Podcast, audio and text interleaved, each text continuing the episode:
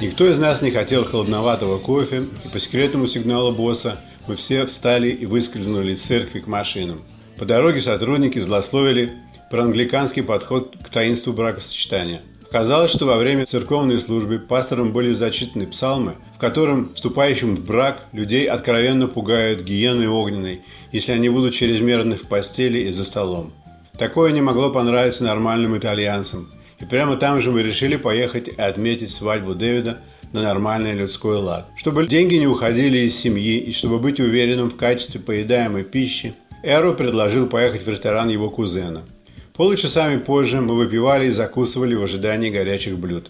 Работая на государственной службе штата, моя жена знала, как правильно общаться с итальянцами, о чем с ними лучше говорить и как жестикулировать, если нет на языке правильного слова.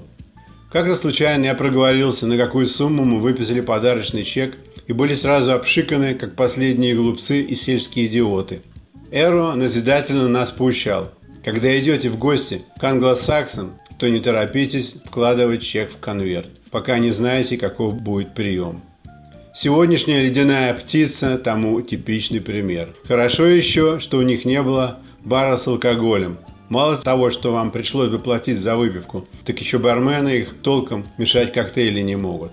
Мой рабочий стол находился перед большим окном, выходящим на задние дворы двух бедняцких подворий, с вечно сохнущим женским бельем необъятных размеров и неземных расцветок. Рядом с подворьями была автомастерская. Форточка моего окна была чуть приоткрыта и выгодно отражала все, что находилось за моей спиной. Таким образом, меня нельзя было застать врасплох. Человеком, вернувшимся на завод и выручившим меня из чрезвычайных обстоятельств, был некто Джо. Он работал для Эро много лет и все никак не решался до конца уйти на пенсию.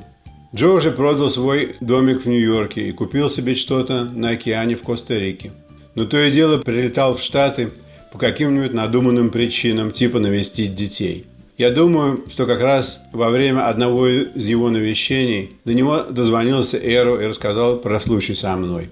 Джо, по сути дела, занимался своей былой работой. Меня он учил многому, как бы между прочим. Я побаивался ездить с ним на объекты. Он любил пройтись без страховых ремней по одиноким балкам, как какой-нибудь канатоходец Тибул, и звал меня за собой. Однако даже завтраки не смогли удержать меня на новом рабочем месте.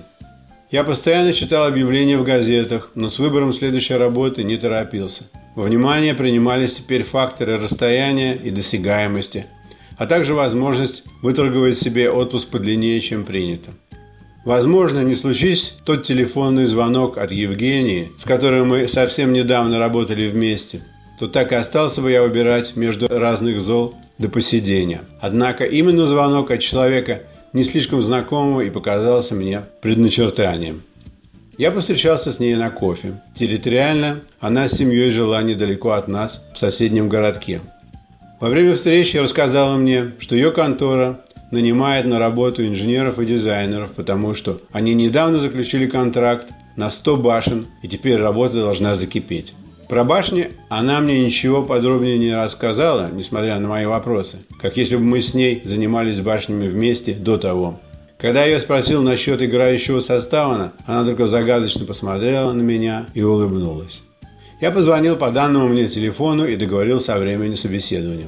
Интервью состояло из 3 актов. В первом нужно было блеснуть своими знаниями языка, в непринужденном рассказе офисному менеджеру о предыдущих местах работы и почему именно ты оттуда уходил так быстро. Когда английский не твой родной язык, то довольно сложно объяснить в нескольких фразах разницу между оппортунизмом и рвачеством.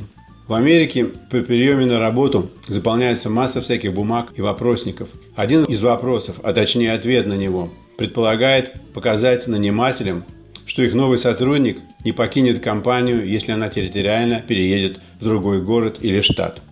Могу сказать со всей ответственностью, что лучше пообещать все, что от тебя ожидают при заполнении бумаг, а потом, если время подойдет, то или ишак умрет, или река пересохнет. Хотя на самой моей первой работе так и случилось, что компания решила переехать в соседний штат из-за налоговых соображений.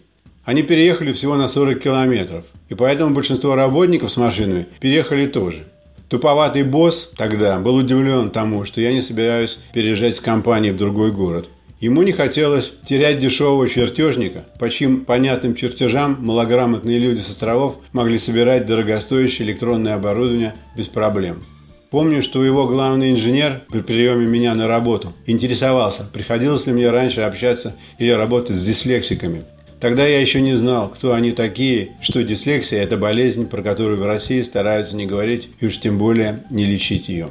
Он даже предложил мне надбавку к жалованию, а я сказал, что пойду только, если он купит мне машину.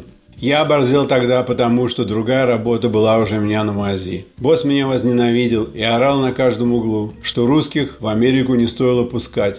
Они даже и нищие, но вымогатели. Говоря про вымогателя, могу сказать, что сам он был вымогателем не из последних. Ему понравилась моя бобровая негнущаяся ушанка и часы «Чайка» в золотом корпусе. Еще до начала наших рабочих отношений он предложил мне продать ему ушанку и подарить часы. Моя жена уверяла меня, что я должен все подарить ему, иначе меня не примут на работу, мы начнем бедствовать, а ведь не за этим мы сюда перлись в такую даль. Я ей сказал тогда, что дарить ничего просто так нельзя, что если бы Миклухо-Маклай раздарил папуасам все ленты и непарные пуговицы в знак беззаветной дружбы к ним, то его бы съели тем же вечером, и никто бы тогда не узнал про папуасов до лучших времен. Тогда я твердо считал, что изделия из русского пушного зверя могут быть подарены только невесте или жене, а часы в золотом корпусе только за десятилетие непреклонного труда на пенсию. Итак, я рассказал менеджеру, что менял работу одну за другой, потому что разочаровывался или меня не устраивал их страховой пакет в новой редакции. В таких делах американцы не допытываются правды, а скорее хотят услышать формальный благопристойный ответ. Вторым интервьюером был русский, киевлянин Григорий. Как я узнал позже, он пошел работать в эту компанию через неделю после прилета в Штаты, что его заказывали из Киева и договаривались, сколько ему будут платить. Он был действительно очень хорош и стал большой шишкой через полгода работы. Григорий задал мне несколько головоломных вопросов с десятком верных ответов. Помню, что я дал ему несколько верных ответов, иначе бы все на том и закончилось. Потом он посмотрел мои чертежи и заулыбался в полном мне недоверии. Я улыбнулся ему в ответ. Он спросил меня, мои ли это чертежи. Я показал свою подпись в штампе. Он заулыбался еще сильнее и начал краснеть прямо на глазах. Григорий мне так и не поверил, но на работу меня приняли. Чертежи и действительно были не мои. Early light, so bright.